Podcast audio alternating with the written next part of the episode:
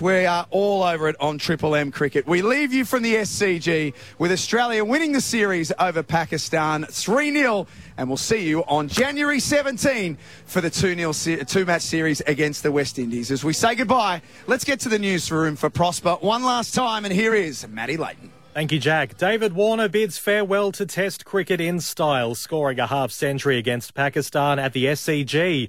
He walked out to a standing ovation before leading the Aussies to an eight wicket victory and a 3 0 series sweep.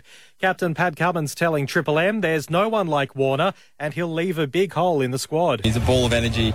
Uh, he's always bringing something to the change room, and we spent a lot of time on the road, so you need a couple of those guys in your team, so he's going to be missed. Southeast Queenslanders are swapping mops for spreadsheets as they grapple with the rising cost of insurance.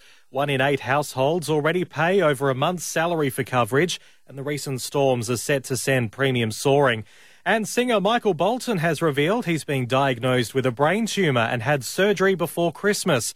The 70 year old is taking a break from touring. More family fry ups for less at Big W. Get the Tefal non-stick stainless steel 24 centimetre fry pan, only $35. That's half price. Get more for less at Big W. T's and C's apply. Australia celebrates after sealing an eight wicket win over Pakistan at the SCG. Triple M rocks cricket. Now, here are the highlights from the third test. For Discovery Parks, Triple M rocks cricket. All into Shafique and he's hanging out. Takes the edge. Smith, beautiful mitts. Edge, got